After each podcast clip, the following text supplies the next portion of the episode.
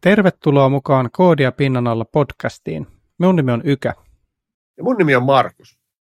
Tänä päivänä koodia on ihan joka puolella. Voidaan jopa sanoa, että maailma pyörii softan päällä. Valtaosa tästä koodista on kuitenkin näkymättömissä. Tässä podissa me halutaan tuoda esiin näitä pinnan alla olevia softia sekä nostaa esiin tekijöitä niiden takana. Ja tosiaan kolmatta kautta tehdään nyt yhteistyössä Vuono Groupin kanssa. Vuono Group haluaa edistää ohjelmistokehityksen arvostusta Suomessa ja tuo esille sitä, kuinka kriittisessä osassa pinnan alla oleva koodi on. Ja heillähän taisi olla rekry päällä, eikö niin? Jep. Ja nyt itse jakson pari.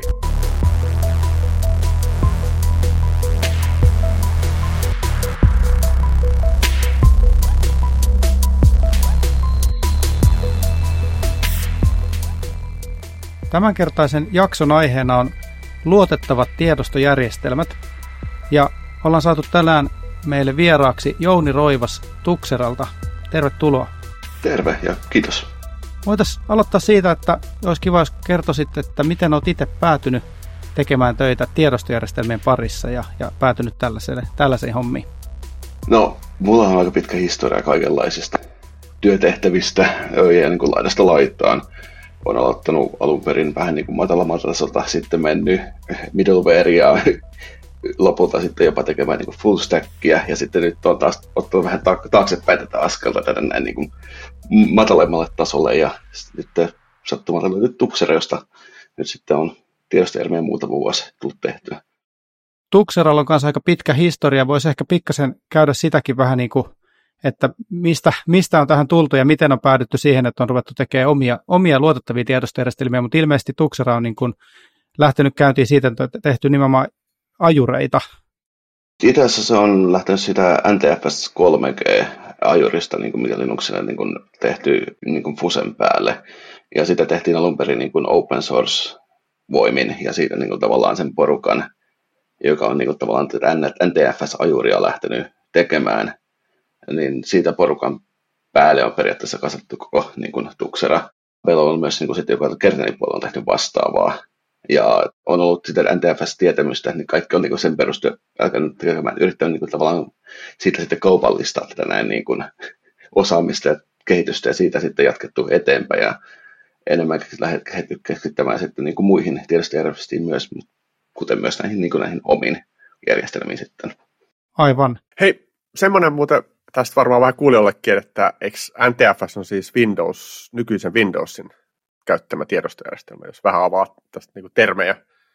Joo, kyllä. NTFS on nykyään niin kuin Windows-käyttöjärjestelmässä käytössä ja ollut nyt aika pitkään, useamman vuoden jo, ja sitä kehitetään edelleen, ja joka Windows-versiossa tulee vähän uusia ominaisuuksia, joita me joudutaan tietenkin myös katsomaan, että onko sellaisia, mitä tarvitsee kehittää myös. Aivan, ja nyt jos ymmärsin oikein, niin tavallaan sitten kun meillä on tässä otsikkona nimenomaan luotettavat tiedostojärjestelmät, niin, niin tota, teillä, on, teillä on sitten tuotteina myös niin kuin ihan omia, omia tiedostojärjestelmiä, joita sitten voisi ehkä käydä niistäkin vielä tavallaan, niin kuin ehkä vielä sitten tavallaan, että mistä, mistä siinä on kysymys, että mitä, mitä ongelmaa ne itse asiassa ratkaisee. Ehkä se voisi olla hyvä alku. Joo, ehkä jos avataan vähän pidemmin tätä, miten niitä on. Esimerkiksi jos niin kuin, otetaan ihan esimerkiksi, niin kuin, mikä on monelle ymmärrettävä konkreettinen USB-tikku tai joku muistikortti, mikä laitetaan tietokoneeseen kiinni jos sä kopioit sinne dataa tai ylipäänsä pelkästään, että sä luet sitä dataa, ja sä revit sen tikun suoraan koneesta irti, on riski, että se saattaa korruptoida. Eli tavallaan sen tuntuu, kun, että kaikki kirjoitukset ei välttämättä mene perille, ja silloin saattaa mennä jotain pieleen, sieltä saattaa tiedostoa ja kadota, sen tiedostoihin saattaa jotain sisältöä, mitä ei pitäisi tulla, ja kaikkea muuta. Että pahimmillaan on näitä, että missä olet laittanut tikun kiinni johonkin ja repääntyy irti ja sieltä on sitten kaikki lomakuvat kadonnut ja ei enää ole luettavissa tai käsiteltävissä enää sen jälkeen. Tämä on se, mitä me yritetään nyt niin kuin meidän tiedostojärjestelmällä esimerkiksi estää, että jos tulee joku virtakatko tai se tikku revitään irti tai mitä ikinä tapahtuu, tuolla maailmassa tapahtuu kaikenlaista jännää, kuten esimerkiksi joskus käy myös tämmöisen niin bitflippejä, eli joku bitti vaan niin kuin taustaisen takia niin kuin menee toiseen asentoon. Ja kaikenlaisia tämmöisiä niin kuin tekijöitä on mahdollista niin kuin tulla. Ja näihin me yritetään niin kuin taklata. Esimerkiksi meidän sisäiset omat tiedostojärjestelmät on niin kuin semmoisia, mitkä on niin kuin yleensä enemmän pystytään tekemään niissä enemmän sit suojaamaan näiltä ongelmilta. Mutta sitten on myös näitä, niin kuin, kuten se NTFS, sitten meillä on myös tuki FAT-tiedostojärjestelmä, joka on niin tämmöinen, ää, yleensä on näissä USB-tikuissa ja muissa, niin kuin, että se pystyy niin kuin sitten eri järjestelmät tukemaan, niin näissä myös meillä on niin kuin näitä ominaisuuksia, joilla pystytään niin kuin parantamaan sitä luotettavuutta. Aivan. Ja tuossa mainitsit, että voi olla niin kuin, ä, tilanteita, missä voi tapahtua kaikki yllättäviä asioita, niin jos mä ymmärsin oikein, niin teillä nimenomaan sitten tarkitoidaan myös tällaisia sulautettuja järjestelmiä. Ehkä, ehkä tulee niin kuin mieleen kysyä, että mit, mitkä sitten on ne, minkälaisia ympäristöjä ne sitten on, miss, minkälaisia ongelmia sitten niissä niin ratkotaan oikeasti? Uh, joo, eli sulautettuja on ihan joka puolella, puhutaan niin kuin ihan autoteollisuudesta, sitten on teo, ihan oik- muut teollisuudet, kaikenlaisia koneita, sitten puhutaan ihan niin kuin avaruudessa, alkaa tulemaan sitten omat ongelmat, siellä on satelliitteja ja kaikkea muita, missä tulee se taustasäteilymäärä, josta aiemmin puhuin, niin se kasvaa huomattavasti paljon enemmän taas siellä, koska ei ole sitä suojaavaa ilmakehää, joten siellä tulee paljon enemmän häiriöitä siihen itse medialla ja fyysisesti, joita me yritetään sitten tällä softalla niin kuin, tai ohjelmistoilla sitten taklata, että näin, näin ei kävisi tai yritetään vähentää niitä, niitä ongelmia, mitä se tapahtuu, kun näin käy sitten. Ehkä tästä on hyvä mennä sitten pikkuhiljaa siihen konkreettiaan, eli, eli mit, miten sitten tota vikasietoisuutta, minkälaisia mekanismeja siihen on sitten kehitetty ja miten tota kehitetään ja miten tota pystytään testaamaan ja kehittämään? Joo, eli jos nyt lähdetään siitä, että meillä esimerkiksi vikasietoisuuden välttämiseen on tehty, se riippuu tietysti, että mihin tätä niin kuin systeemiä niin kuin halutaan ajaa, että se on ihan, tarvii ihan eri tason niin kuin tavallaan varmennukset, onko se niin kuin tämmöinen joku kuluttajalaite vai onko sitten jotain niin kuin tämmöistä niin kuin teollisuuden tai paljon, niin kuin, että se riippuu siitä, että mitä dataa siellä on ja millä tasolla sitä halutaan niin kuin varmentaa tietysti, että ihan perinteiset yksinkertaisimmat on niin kuin se, että me puhutaan tämmöisestä niin kuin kirjoitusten uudelleen tai niin määritellään, missä järjestyksessä kirjoitukset menee sinne. Eli kun me ollaan, kirjoitetaan tietty data ja me määritellään, että tämä pitäisi mennä levylle, ja kun laite sanoo, että no tämä on nyt levyllä, niin sen jälkeen me voidaan luottaa, että se data on oikeasti mennyt sinne. Ja meillä on tämmöisiä tiettyjä pointteja, missä me aina määritellään, että nyt tämä data pitäisi kirjoittaa medialle. Ja suurimmat ongelmat on siinä, että jos tämä järjestys menee vaikka väärin, eli vaikka A menee ennen Btä, pitäisi niin normaalisessa tilanteessa mennä, mutta jos meneekin B ennen Ata, niin se saattaa aiheuttaa ongelmia tai korruptioita. Ja tämä on se, mitä me yritetään niin kuin, tavallaan varmistaa meidän ajurissa, että se aina se A menee ennen B, eikä toisinpäin, koska ne on tosi yleisiä, mitä niin kuin, tapahtuu virheet. Jos puhutaan sitten vähän muunlaisista virheistä, niin kuin, ää, esimerkiksi jos mietit sen, että se, me ei voida aina varmistaa, että onko se data mennyt ihan täysin sinne levylle asti, joten sinne saattaa mennä niin kuin, osittain kirjoitettua dataa, niin kuin esimerkiksi jos kirjoitetaan kuvatiedosta, niin saattaa puolet kuvasta olla siellä ja puolet ei olekaan siellä, joka tarkoittaa sitä, että meidän pitää varmistaa, että jos siellä on tämmöisiä tullut tämmöisiä, niin meidän pitää pystyä tavallaan ottamaan se takaisin, se tilanne, tai olla siinä valmiiksi siinä tilassa, että tätä ei pääse tulemaan edes. Eli tämmöisiä niin kuin ongelmia, mitä me yritetään siellä taklata ja miettiä.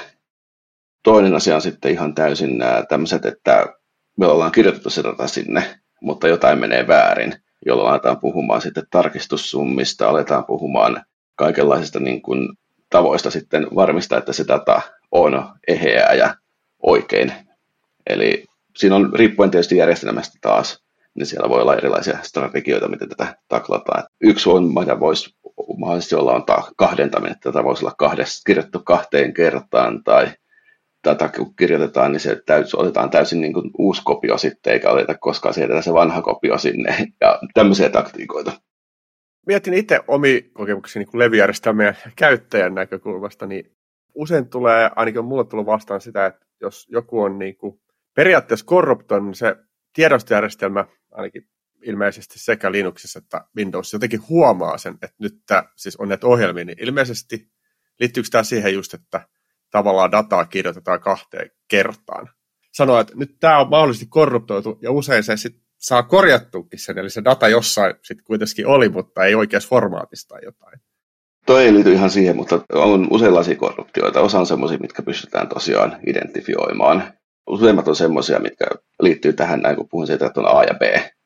Että se onkin se B mennyt ennen Aata ja sitten huomataankin, että okei, meillä olisi tämä B täällä näin, mutta meiltä puuttuu jotain, ja tämä todennäköisesti on tässä näin, ja me pystytään ehkä tämä korjaamaan. Eli tämmöisiä tilanteita, joissa se huomataan, että me ollaan ollut tekemässä tämmöistä, tämmöistä, tämmöistä, tämä on todennäköisesti tämmöinen ja tämmöinen tilanne, niin se pystytään tietyn määrin korjaamaan. Ja toisinaan ne korruptiot on semmoisia, että se äh, korruption korjaaminen tarkoittaa, että silloin menetään dataa. Eli tavallaan ollaan luotu vaikka tiedosto, mutta sen, me ei osata kertoa, että missä sen sisältö on. Että siellä on vaan esimerkiksi metadata jäljellä, mutta me ei osata kertoa, että missä sen, mitä se sisältää. Niin silloin pystytään niin kuin periaatteessa korjaamaan se, että no tässä ei ole nyt sisältöä tai poistetaan koko tiedosto ja tämmöisiä. Mutta siinä on eri strategioita ja riippuu, että mitä halutaan. Että monet, monet noista tosiaan vaan korjaa sen korruption, mutta siinä saattaa menettää itse dataa. Tuosta tuli mieleen just, että aikaisemmin kun on käyttänyt esimerkiksi Linuxia, niin on tottunut tavallaan siihen, että siellä on tietyt komennot, millä niin kuin mountataan ja uumountataan, että tiedostojärjestelmä ikään kuin liitetään osaksi sitä puuta ja, ja sitten tavallaan joissakin tilanteissa, jos vaikka sitten on käynyt joku virtakatko, niin sitten kun käynnistää konetta, niin joillakin tiedostojärjestelmissä tarkoittaa, että sitä ajetaan se tsekki, se FSCK ja, ja sitten taas kaukaisessa menneisyydessä muistaa, että Windowsissa piti joskus ajalla defragia, koska ne hidastui, silloin oli levyt, levyt paljon hitaampia ja sitten oli tietysti varmaan eri tiedostojärjestelmiä ja sitten mietin, että niinku, onko niinku nämä, mitä te kehitätte, nämä niinku modernit levyjärjestelmät sellaisia, että tuleeko tilanteita, jos pitää niinku käyttäjän muistaa ajaa jotain apuohjelmia tai, tai käynnistyksessä tehdä tuollainen FSCK, vai osaako ne jo itse huolehtia sen niin kuin datan konsistenttiudesta, vaikka tulisikin joku virtakatko? Joo, eli tässä mitä me kehitetään on useimmiten, tosi harvoin meillä tarvitsee ajaa niin FSC tai muuta niin kuin tarkistusohjelmaa, mutta on tilanteita, jolloin näin käy myös. Eli siellä saattaa tulla jotain tilanteita, missä näin on käynyt. Ja varsinkin jos puhutaan semmoisista järjestelmistä, joita viedään muihin laitteisiin, jossa ei välttämättä olekaan meidän tiedostojärjestelmää, koska niiden pitää toimia yhteen. Että tavallaan siellä on sama, sama periaatteessa tiedostojärjestelmä, mutta eri kehittäjän ajuri. Se toinen ajuri saattaa tehdä jotain virheitä, joita me joudutaan sitten korjaamaan tai taklaamaan, että miten, miten tämä sitten tapahtuu. Ja silloin saattaa olla, että me joudutaan ajaa niin FSC tai joku muu vastaava työkalu siinä vaiheessa. Aivan. Sitten jos puhutaan fragmentoitumisesta, se on edelleen iso ongelma. Sitä ei pysty millään tavalla, tavalla tai se, sitä ei pysty suoraan välttämään, mutta meillä on ajurit, jotka yrittää tavallaan varmistaa, että tiedosto tulee mahdollisimman vähän fragmentoituneesti, kun se kirjoitetaan levylle meillä on useita eri strategioita siihen, ja, mutta, mutta silläkään ei pysty täysin välttämään sitä. Miten sitten toi luotettavuus versus suorituskyky? Mä taas kanssa mietin sitä, ainakin oma käsitys on, että levyjärjestelmät käyttää tosi paljon myös muistia, että ne puskuroi eka muistiin ja sitten puhutaan, mä en tiedä mikä se on, suomeksi flussaamisesta ja muuta. Tuleeko tuossa sitten niinku semmoista, teette omia tiedostelmia niin se myös sitten vastaan, että tai voisi ainakin kuvitella, jos kirjoitetaan kahteen kertaan, niin onhan se hitaampaa kuin yhteen kertaan kirjoittaminen. Joo, eli käytännössä me esimerkiksi me harvoin kirjoitetaan kahteen kertaan, että me yritetään välttää useamman kerran kirjoittamista, koska siinä taas tulee niin kuin nykyään Flash-muistissa tulee semmoinen eh, bright amplification, joka tarkoittaa sitä, että kun kirjoitetaan tiettyä sektoria tai niin kuin tiettyä sektoria niin kuin levyltä useamman kerran. Se tarkoittaa sitä, että se joudutaan niin kuin pyyhkimään, kirjoittamaan kokonaan uudestaan, ja näissä on rajoitettu määrä näitä kirjoituskertoja, joten me yritetään ylipäätänsä vähentämään sitä kirjoitusmäärää sinne itse levylle, koska se levy sitten, jos sinne kirjoitetaan koko ajan, se kuluu. Ja tämä on yksi ongelma, mitä on niin kuin, yritän taklata myös. Mutta äh, se, mitä me teemme, meillä on, niin kuin, on totta kai niin kaikenlaiset niin cachit ja kaikki muut, minne me laitetaan, kirjoitetaan, puskuroidaan data, josta se sitten tavallaan kirjoitetaan vasta levylle. Ja toi on yksi iso tärkeä juttu, mitä me myös tehdään, että se on aika tärkeää ottaa se data jonnekin, ettei se mene aina levylle, varsinkin jos on niin valmiiksi siellä jo, niin lukeminen on tietysti nopeampaa sieltä muistista ja niin päin pois. Mutta tässä on myös se, että pitää myös muistaa, että jos me pidetään sitä paljon tallessa, niin se ei välttämättä ole siellä levyllä ollenkaan, että jos sitten tuleekin se virtakatko tai mikä ikinä tuleekaan, niin no se data on siinä vaiheessa menetettyä. Eli tässä on tämmöisiä, mitä pitää vähän niin kuin balansoida. Onko niin, että esimerkiksi Linuxissa niin se tiedostojärjestelmän toteutus pystyy ikään kuin huolehtii tuosta, että se käyttöjärjestelmä ei huolehdi sitä, tee sitä päätöstä, että kuinka paljon se kassettaa? Kyllä se aika paljon on Linuxin kerran esimerkiksi päättää, miten okay, se, mutta joo. siitä pystytään kontrolloimaan ja siellä on mahdollisuuksia siihen myös. Sehän on sinällään hyvä, miten Linux toimii, että sehän pitää ne tavallaan cachet ja niin kuin välimuistit mahdollisimman täynnä. Ja sitten jos joku applikaatio tarvii, niin se alkaa siinä vaiheessa siivoamaan niitä pois. Eli tavallaan se on kuitenkin käytettävissä olevaa muistia sinällään, mutta siinä saattaa olla pieni viive ennen kuin se on käytettävissä. Tuosta tuli, kun mainitsit nuo flash-muistit, niin sitten vaan vielä niin lisää spektrumia tähän. Ilmeisesti sitten joudutteko ottaa huomioon nämä kaikki, että edelleen taitaa olla käytössä sellaisia pyöriviä levyjäkin, tai mä tiedän, ainakin, ainakin jossain vaiheessa vielä nekin oli. Ja sit, niin kuin, että vaikuttaako se paljon, miten, minkälainen se kovalevy niin fyysisesti on? Joo, nykyään on todella vähän enää uusissa, missä uusissa laitteissa pyöriviä levyjä. Sanotaan näin, että ne on menossa pois. Ja aiemmin meillä on olettu huomioon näitä, mutta nykyään me keskitytään aika paljon flash-muisteihin, koska se on ihan vain fakta, että ne on, niitä, niitä on nykyään melkein kaikki, mitä, mitä on, ja meidän, suurin osa meidän asiakkaista, melkein kaikki käyttää jonkunlaista flash-muistia. Ja siinä on eroja myös niistä flash-muistissa, miten ne toimii ja mikä, mitä pitää ottaa huomioon. Ja kuten aiemmin sanoin, että se on just se, että niin kun esimerkiksi miten ne toimii, että niissä, ne saattaa kulua ja niistä pitää ottaa huomioon, että miten sitä vähennetään ja mikä on paras tapa kirjoittaa dataa sinne ja niin päin pois. Toi on aika sillä jännä ongelma, että tavallaan pitää olla aika tietoinen just siitä raudan toimintatavasta ja sitten tulee niin kuin mieleen, että miten tuota Flashin kulumista – että siinä on ne rajalliset kirjoitusmäärät, niin miten sitä pystyy niin kuin testaamaan, että pystytte, teettekö sille jonkun simulaatio, että laskette niitä syklejä, tai miten sitä testataan, pystyykö sitä testaamaan ilman rautaa? Meillä on siis itse olemassa myös tämmöinen testipalvelu, missä me testataan ihan raudan kanssa, eli meillä on niin kuin simuloitu vanheneminen. Okay. Eli tavallaan se tarkoittaa, että sitä käytännössä sitä, siitä on ihan niin kuin, niin kuin tavallaan menetelmä, eli tavallaan sitä itse piiriä lämmitetään, eli se pistetään kuumempiin olosuhteisiin, joka simuloi käytössä vanhenemista. Ja tästä on, mä en muista mikä se oli, kuka tämä oli niin kuin joskus todistanut, että se oikeasti aika hyvin niin kuin jäljittelee sitä oikeaa vanhenemista. Wow. Siis niin kuin lämpötila korkeampi ihan fyysisesti. Kyllä, eli meillä on käytännössä uuni, jossa me puhutaan, että me paistetaan niitä piirejä siellä. Eli kyllä, Eli meillä on tavallaan testauspalvelu, pystytään niin kuin, tavallaan testaamaan ja simuloimaan, että paljon sen oikeasti niin kuin se, eli tavallaan nopeutetaan sitä vanhenemista. Eli se itse asiassa kunnollinen testaus vaatii itse asiassa sen ihan raudan, jotta se on mahdollista. Kyllä, okay. me voidaan arvata about sitä, että minne se menee, se, niin kuin, minne alueelle se menee, mutta että me tiedetään sitten faktaa, me tarvitaan se oikea niin kuin fyysinen, fyysinen tuote, joka me oikeasti kulutetaan loppuun, ja se on täytynyt käytännössä käyttökelvoton se testi lopuksi.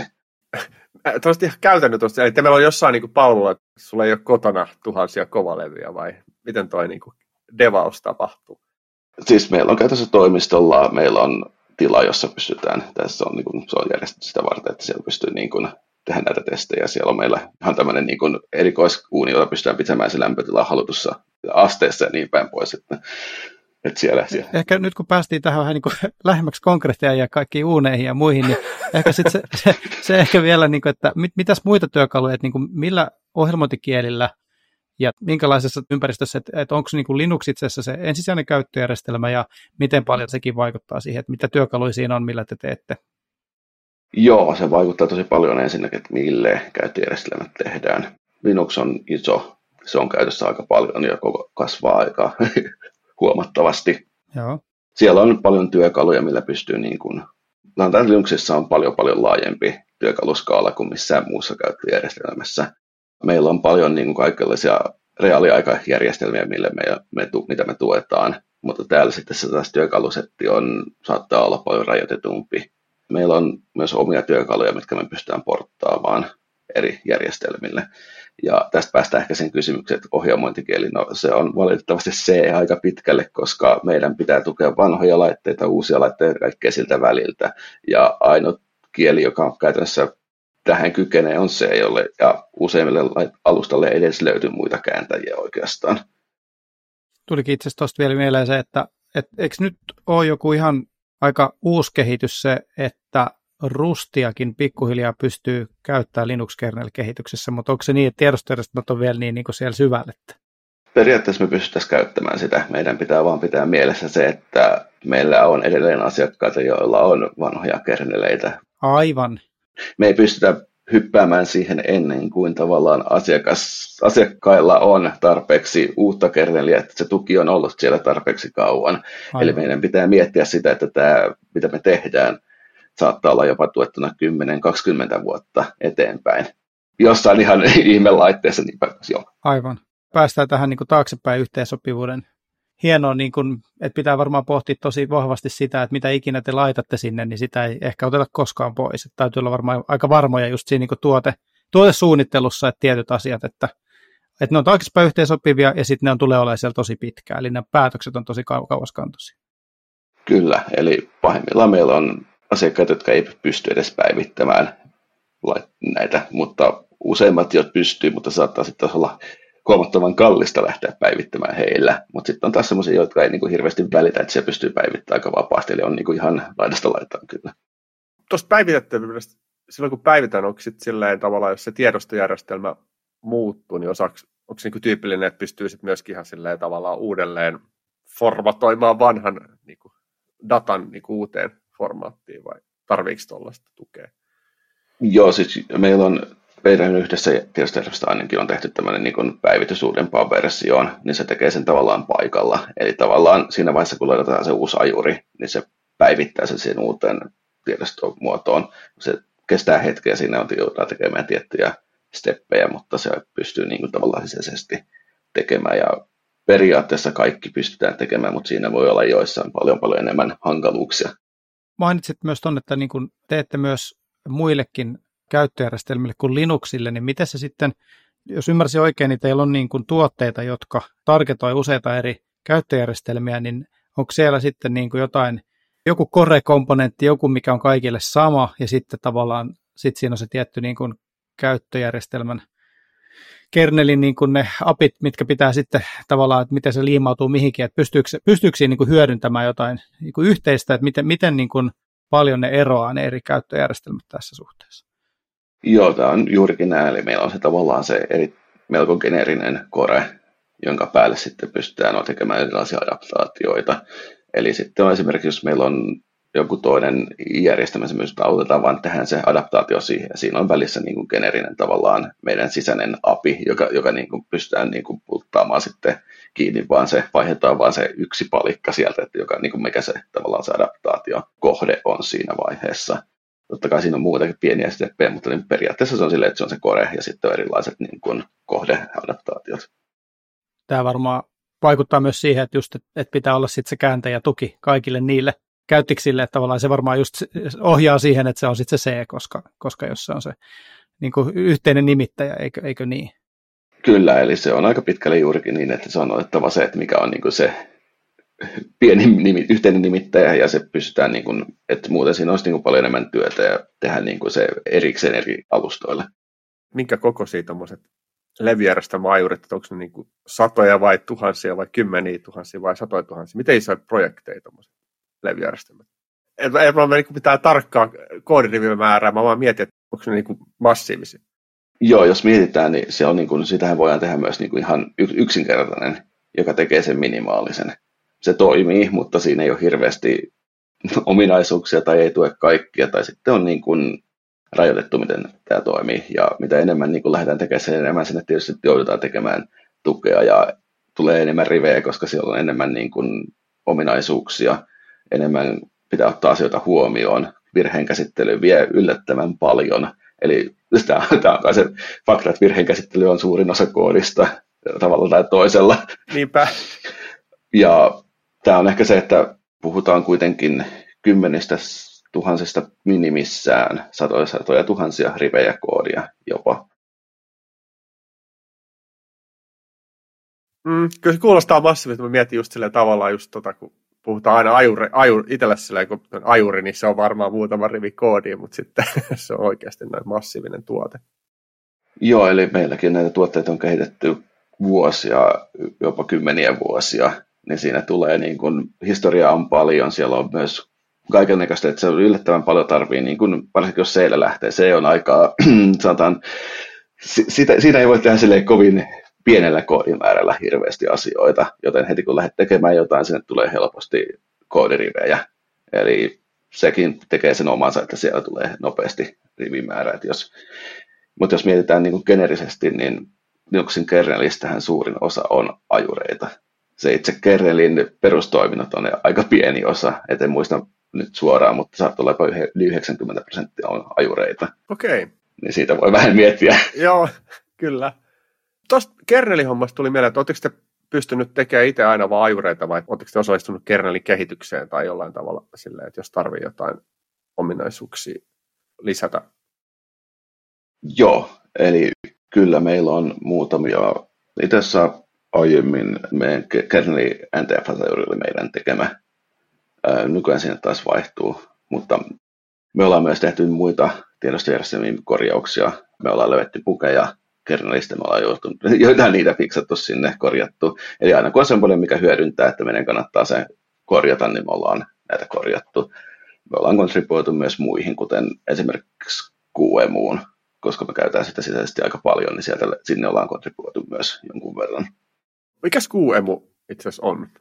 QEMU on siis virtualisointi Linuxin päälle, joka käyttää KVM, eli käytännössä se on niin kuin virtualisointiohjelmisto, Tuosta tuli mieleen, kun mainitsit tuonne, että on kuitenkin aika massiivinen määrä koodirivejä, koska toki toiselta tehdään aika, aika matalan, kielen, matalan tason kielen kanssa töitä, niin miten sitten niin kuin, millä, tavoilla se pysyy hanskassa, että pystytään tavallaan huolehtimaan, että ei tule regressioita tai niin kuin, onko siinä niin kuin mahdollista tehdä testiautomaatiota ja mikä se on tavallaan se toolingi, millä te pystytte sitten katsoa, että esimerkiksi suorituskyky pysyy kunnossa, että onko teillä siihen jotain profilointityökaluja, että mikä on se tyypillinen tapa, miten sitä, sitä tehdään?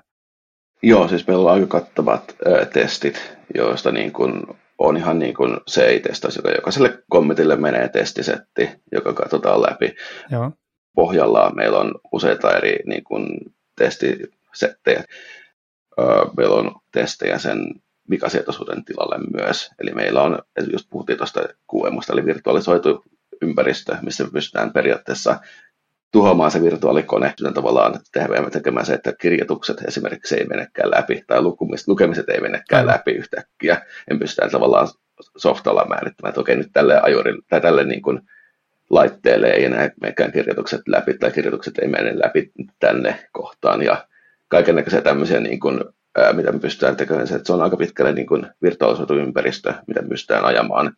Meidän CIssä meillä on erillinen, mitä me pystytään niin kuin, koneet, missä meillä on palvelimilla ajamaan, niin sitten sitä pystyy myös ajamaan omalla koneella. Eli se on niin kyllä aika joustava, joustava meidän testisetti, mikä me ollaan niin kuin, ää, tehty osittain avoimien erilaisten testi, testisettien päälle, osittain oma, omaa kehitystä siihen päälle. Ja sitten jos mietitään suorituskykyä, meillä on periaatteessa suorituskymittaukset, eli meillä pystyy tekemään tämmöisiä, niin kuin, mitataan tietyt tietyt tavallaan ennalta määritellyt operaatiot, katsotaan seurata, meillä niin kuin automaattisesti seurataan, että paljon tämä kesti, että jokainen niin kuin, tavallaan se ja jokin seura, pistetään niin kuin, graafille ja katsotaan, että kauan, kauan tässä on mennyt ja pystytään seuraamaan sitä trendiä, että onko tämä pysynyt vakaana, onko tämä mennyt nopeammaksi, onko tämä mennyt hitaammaksi. Ja tämä on se ehkä niin kuin se, mikä meillä on niin kuin se yleinen seuranta, että me ei harvemmin lähdetään profiloimaan, mutta meillä on myös sitten mahdollisuus profiloida. Eli meillä on niin kuin, ää, esimerkiksi ihan Prof, joka on Linuxissa työkalu, jolla pystyy tekemään niitä flame-graafeja ja kaikkia muita. Me pystytään näkemään aika tarkasti, että mikä, mikä funktiokutsu kestää kuinka, kuinka kauan. Ja, ää, on myös muita, muita työkaluja siihen, mutta pystytään aika tarkasti kyllä selvittämään sitä tarvittaessa myös, että mi, mihin aika menee. Jotenkin tulisi mieleen, että tuossa niin se voi olla hyvinkin kriittistä, että se tavallaan on stabiili, että kun tehdään muutoksia, niin sitten nähdään ehkä just niin kuin mainitsit on, että se, se ei piirtää graafia ja nähdään, että mihin se, ja miten paljon siinä kestää kussakin niin kuin eri operaatiossa, kun just miettii sitä, että sit se tietostojärjestelmä on niin joka paikassa, että sitten se kertautuu, että jos siellä on se joku, että kaikki kirjoitukset hidastuu jonkun, en tiedä, puhutteko te mikrosekunneista vai nanosekunneista vai mistä, mutta sitten se kertautuu niin paljon, että siinä on varmaan aika pieni sit se toleranssi, mitä se saa ikään kuin lähteä muuttumaan. Joo, että yleensä me seurataan jossain määrin, mutta silleen, että me on tietyt rajat on, missä me pystytään niin kuin hyväksymään semmoisia, että aina, aina tietyt pakostakin hidastaa, mutta se on ihan sinällään ok, että me kuitenkin on ehkä se suuri kuva on se, mikä on, että se ei saa lähteä niin kuin paljon. Eli loppupelissä tässä on sama pätee kuin muualla, että älä lähde mikrooptimoimaan liian aikaisin, vaan katso, että jos joku lähtee jos joku näyttää, että nyt, nyt meni vähän liikaa, niin sitten sitä kannattaa katsoa, mutta ei kannata niin kuin jokaista lähteä optimoimaan.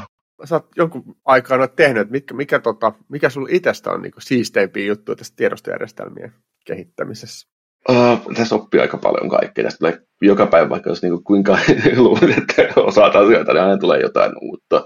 Uh, täällä on ollut niin kuin kaikenlaisia uusia toimintoja, uusia niin kuin ominaisuuksia tehty aika paljon. Siinä on ollut paljon mielenkiintoa lähteä niin tekemään tämmöistä, että silti niin kuin mennään eteenpäin. Et meillä on myös näitä tuotteita, jotka niin kuin alkaa olemaan siinä, että ne on aika kehityksen, niin siinä on silloin kaikki ominaisuuksia, sinne ei kannata enää hirveästi kehittää asioita, mutta on myös näitä, niin kuin kehitetään aktiivisesti, tehdään uusia toimintoja, asiakkaita tulee uusia niin kuin pyyntöjä, mutta samaan aikaan myös on tosi mielenkiintoista, kun tulee asiakkaalta joku tosi tosi ongelmallinen tapaus, että nyt mietit, että mit, mitä tässä on tapahtunut, ja lähdet selvittämään sen. Se on välillä vähän salapoliisityötä jopa, että sä että mitä tässä on oikeasti mennyt tapahtumaan täällä. Niin kun, sä oot ehkä jonkun niin kun, tilanteen niin kun, jälkeenpäin, ja sitten sun pitäisi alkaa niin kun, selvittää, että mitkä askeleet on, on pitänyt tapahtua, että pääset tähän tilanteeseen.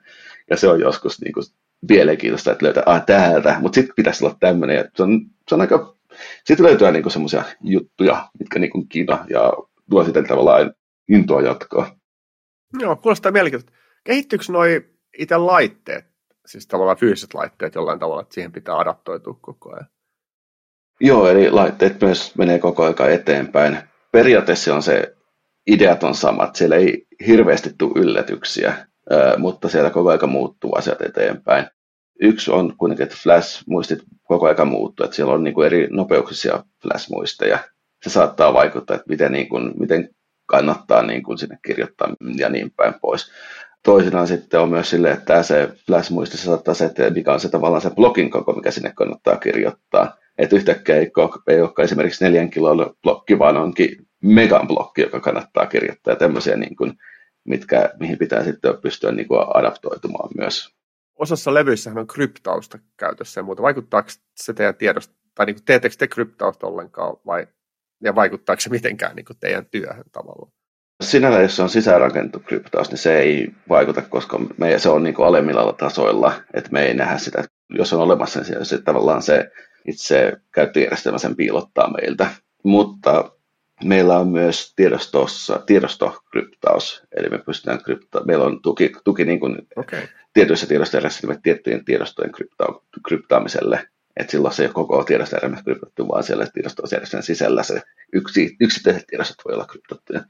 Itellä tuli mieleen vähän ehkä silleen vielä, jos miettii niin kuin tiedostojärjestelmistä kun puhutaan, niin tulee mieleen ehkä se, itse on ollut tekemisissä enemmän tiedostojärjestelmien kanssa joskus, en tiedä, 20 vuotta sitten, kun on niin kuin enemmän, enemmän niin kuin Linuxin kanssa, sanotaan, että silloin kun jakso vielä kääntää kerneleitä, mutta nykyisin jotenkin tuntuu, että oma tietokoneen käyttö on mennyt enemmän siihen, että ei ehkä niin paljon ole tekemisissä enää sen kanssa, että niin kuin, mitä siellä käyttöjärjestelmässä tapahtuu. Että on niin kuin vähän niin kuin tottunut siihen, että no, nämä kaikki jutut tulee vaan ja ne vaan toimii. Mutta sitten niin miettii, että nyt, nyt kuitenkin ne asiat kuitenkin kehittyy, että silloin joskus kauan sitten muistan, että oli tosi iso juttu, kun tuli journaloivat järjestelmät ja vikasietoisuus parani. Ja sitten muistaa, että jos, jotkut oli tehokkaampi kuin toiset, ja muistan, että joskus oli just se, että, että jos on vaikka tosi iso määrä tiedostoja samassa hakemistossa, niin se saattaa olla tosi hidasta, niin kuin se, että se indeksointikin sitten jossakin vaiheessa teho, tuli lisää tehokkuutta. Ja nyt kun te olette tekemisissä sulautettujen järjestelmien kanssa, niin tuli mieleen semmoinen kysymys, että onko niin onko tämmöiset niin asiat vielä ongelmia, että onko jo sulautetuissakin järjestelmissä niin paljon laskentatehoa ja muistia, että, että niin tällaiset tehokkuusasiat, miten, miten isoja haasteita ne, ne on, vai onko ne haasteita? Ö, kyllä ne on haasteita edelleen. Joo. Ne ei itässä mene minnekään varmaan koskaan, niin ne tulee aina olemaan sillä tavalla tai toisella. Mitä me pystytään aika paljon tekemään, on sen pystytään niin kuin miettimään, että miten me pystytään niin kuin tavallaan tekemään nämä asiat mahdollisimman nopeasti, mahdollisimman tehokkaasti ilman, että tuhlataan niitä prosessorisyklejä. Mutta siellä on edelleen se, että jos sulla on miljoonia tiedostoja yhdessä hakemistossa, kyllä sen yhden tiedoston löytäminen sieltä hakeminen edelleen kestää, koska jollain tavalla se tiedosto pitää sieltä hakea siinä on myös erilaisia toteutustapoja, millä sitä voi niin kuin nopeuttaa ja miettiä ja niin päin pois, mutta kyllä edelleen niin kuin suolatussa järjestelmissä on edelleen tosi iso skaala. Ja meidän pitää edelleen miettiä, että vaikka on näitä nopeita järjestelmiä, meillä löytyy sitten monia asiakkaita, jotka haluaa ottaa sen halvimman, tahto ottaa sen niin kuin halvimman mahdollisen laitteen sinne, jossa se tuotantuskyky ei olekaan enää sitten ihan samaa kuin mitä on jossain uusimmassa, uusimmassa piirisarjassa. Ja nämä pitää kaikki ottaa huomioon ja meidän pitää tukea kuitenkin ihan niin kuin laissa laitaan tätä skaalaa. Ehkä tästä tulee itselle se niin kuin muistutus, että edelleenkin se kuka sitten taas niiden, on se sitten sulautettu tai ei, on se sitten mikä tahansa tiedostojärjestelmä, niin edelleenkin sen sovelluskehittäjä, joka tekee sitten taas sen päälle niitä varsinaisia niin loppukäyttäjän sovelluksia, niin kannattaa varmasti miettiä sitä arkkitehtuuria just sille, että ei tee semmoista arkkitehtuuria, missä, missä samaan hakemistoon päätyy miljoona tiedostoa, että, että se, se, on just ehkä yksi osa sitten, että osaa niin kuin ymmärtää niitä rajoitteita. Mä en tiedä, onko se ollut tekemässä sovelluksia niin kuin, tavallaan tiedostojärjestelmän päällä ja miettiä, että minkälainen sun näkemys on se, että kuinka paljon esimerkiksi niin kuin sovelluskehittäjien, siis jotka tekee sitten sovelluksia, niin pitäisi, niin onko niin kuin, tarkoitus, että ei tarvitsisi ymmärtää siitä tiedostojärjestelmästä, niin kuin, miten, miten te ajattelette sitä? No siis parhaan tilanne on se, kun ei tarvisi välittää, mutta on myös tilanteita, joissa me ollaan tietyille asiakkaille myös sanottu, että kannattaa tehdä tämmöisiä näin, koska se parantaa suorituskykyä ja niin päin pois. Että se on esimerkiksi, saattaa olla ihan eri juttu, että jos teet sovellusta, sillä on iso ero, että avaatko tiedoston, kirjoitat siihen, suljet tiedoston, avaat tiedoston, kirjoitat siihen, suljet tiedoston, vai avaat, avaatko sen vaan kerran, pidät auki mahdollisimman pitkään, kirjoitat sinne ja sitten vasta suljet ihan täysin lopussa. Ei tämmöiset asiat saattaa vaikuttaa siihen, koska aina kun se suljet tiedoston, siellä saattaa tapahtua jotain, jotka niin se pitää niin kuin kirjoittaa levylle. Että tota, ja täällä on paljon asioita, mitkä sinällään vaikuttaa, mutta idea, ideaalitilanne olisi se, että näiden ei pitäisi vaikuttaa, että se pitäisi olla vähän niin kuin näkymätön niin sanotusti. Joo, no silleen mä oon aika paljon oma, omasta työssä Se on näkymätön, kunnes, kunnes se ei ole näkymätön, eli tulee joku korruptio. Joo. Itellä alkaa pikkuhiljaa kysymykset Lahdesta loppua, tuleeko Markuksella? Tämä on, tämä on silleen niin mielenkiintoinen, että tässä on tämmöinen niin kuin, pääsee pohtimaan asioita, joita on tavallaan voinut ehkä unohtaa, että on olemassa, koska sitten taas jotenkin omassa työssä tulee oltua tosi paljon tekemisissä niin, niin kuin korkean tason asioiden kanssa, että ollaan virtuaalikoneiden kanssa tekemisissä, ollaan mahdollisesti tämmöistä niin kuin verkko, blobstorakeen kanssa tekemisissä, jotka on tosi kaukana sit oikeastaan niin kuin oikeasta tiedostojärjestelmästä. Ne ehkä näyttää rajapinnaltaan vähän siltä, että siellä olisi ikään kuin hakemista ja tiedostoja, mutta ne todennäköisesti ei ole, ei ole samassa hakemistossa, eli kaikki S3 ikään kuin samassa hakemistossa olevat tiedostot. Tämä on niin kuin tosi tosi mielenkiintoista niin kuin pohtia, että, että edelleen niin kuin asioita, jotka voidaan niin kuin pitää itsestäänselvyytenä, mutta vaatii vielä tosi paljon. On, on niin kuin asioita, jotka kehittyy, että on tosi kiinnostava keskustelu. Tuleeko Markukselle mieleen vielä? No e-, ehkä mun siis tavallaan se kysymys, niin kuin, että vaikuttaa tai sillä jonkun verran spesiaali juttu, niin löytyykö niin kuin, tuohon mitään niin kuin oppimismateriaalia tai sellaista, mitä niin kuin, tai onko se itse niin kuin lukenut jotain tiedostojärjestelmäteoriaa tai tai jotain, mistä niin kuin näihin pääsee perehtyä? Materiaali löytyy kyllä netistäkin, että siellä on niin kuin esimerkiksi yksi dokkari, mitä joskus luin, on niin kuin B Operating System, niin he ovat kirjoittaneet niin kuin heidän niin kuin tiedostojärjestelmän kehityksestä niin sellainen PDF-dokumentti, mikä löytyy. Ja netistä löytyy. Ja sitten on myös muita materiaaleja, missä niin kuin puhutaan. Että aika paljon on niin kuin tämmöisiä ihan niin kuin perus FAT-tiedostojärjestelmän niin kuin opet- se ihan se niin kuin opetus, että näin, teet tämmöisiä, että se on suht yksinkertainen. Mutta esimerkiksi jos niin kuin miettii, että miten meillä on, niin kuin, meillä on aika iso määrä nyt niin kuin, tiedostojärjestelmän talossa, mutta kuitenkin tarvii aina enemmän ja enemmän, ja se, miten me ollaan itse asiassa huomattu on paras tapa on se, että me yleensä otetaan aika paljon myös niin kuin opiskelijoita, otetaan ne kesätöihin, kat, annetaan heille jotain pieniä tehtäviä, opet, ja monesti monet heistä jatkaa myös sitten tämän kesätyön jälkeen ja saadaan heille tavallaan niin kuin opetettua sitä, että monesti se oli semmoista niin kuin, melkein, melkein sitä, että sitä tekemällä oppii ja sitten on niin kuin henkilöitä ympäri, joita voi kysyä jotka pystyy niin kuin tietää asioita, pystyy vastaamaan, että se on aika iso iso sinällään ollut, että se on, on ihmisiä, joilta, joilta pystyy kysymään, joilta, joilta saa sen vastauksen, että tietää asioita on tehnyt, tehnyt, niin se on ehkä ollut semmoinen niin kuin paljon parempi kuin, kuin sitten lukea mitään, ainakin mulle. Hyvä pointti, ja tietysti nyt kun puhuit tuosta aikaisemmin tuosta kernelihommasta, niin tietysti kun siellä, siellähän niitä levyjärjestelmäajureita tietysti on kilo kaupalla, jos haluaa katsoa varmaan. Lähdekoodia löytyy kyllä. Joo, että löytyy. Ja se on vaan sitten, että siitä on, on sellaisia konsepteja, missä voi olla hieman hankala sitten suoraan lähdekoodista, että miksi tehdään asioita näin. Okay. Koska se saattaa vaatia, että ensin pitää tietää, että Aa, koska tämä, tämä ja tämä, niin sitten takia pitää tehdä näin. Ja siellä on sellaisia asioita, joita ei voi vain suoraan tietää, vaan ne pitää tavallaan oppia tai löytää. Ka- kaipas niin kuin itsellä tulee mieleen kauan sitten käynyt opiskeluissa käyttöjärjestelmäkurssi, niin siellähän on niin ne ihan tietyt tavallaan perusperiaatteet kä- käyty läpi, mitä tiedostojärjestelmä kuuluu, mutta et varmaan just, just toi, minkä itsekin mainitsit, että siinä on aikojen saatossa tullut niin paljon sit niitä eri ikään kuin mekanismeja siihen päälle, että pelkät inodet ei riitä, että ei riitä, että ymmärtää, mitä se tarkoittaa, että on kaikki journaloinnit sun muut. Että sit, sit, se voi olla vaikea siitä ajurista, ajurin lähdekoodia lukemalla niin tajuta niitä kaikkia kerroksia. Joo, että konseptit on sinällään samat. Ne ei ole muuttunut minnekään, mutta se saattaa tosiaan olla, niin kuin, että esimerkiksi mietitään, että aiemmin ei ole ollut niin kuin just sitä kryptausta tiedostoille. Hmm. Ei ole ollut esimerkiksi niin kuin tarkistussummia.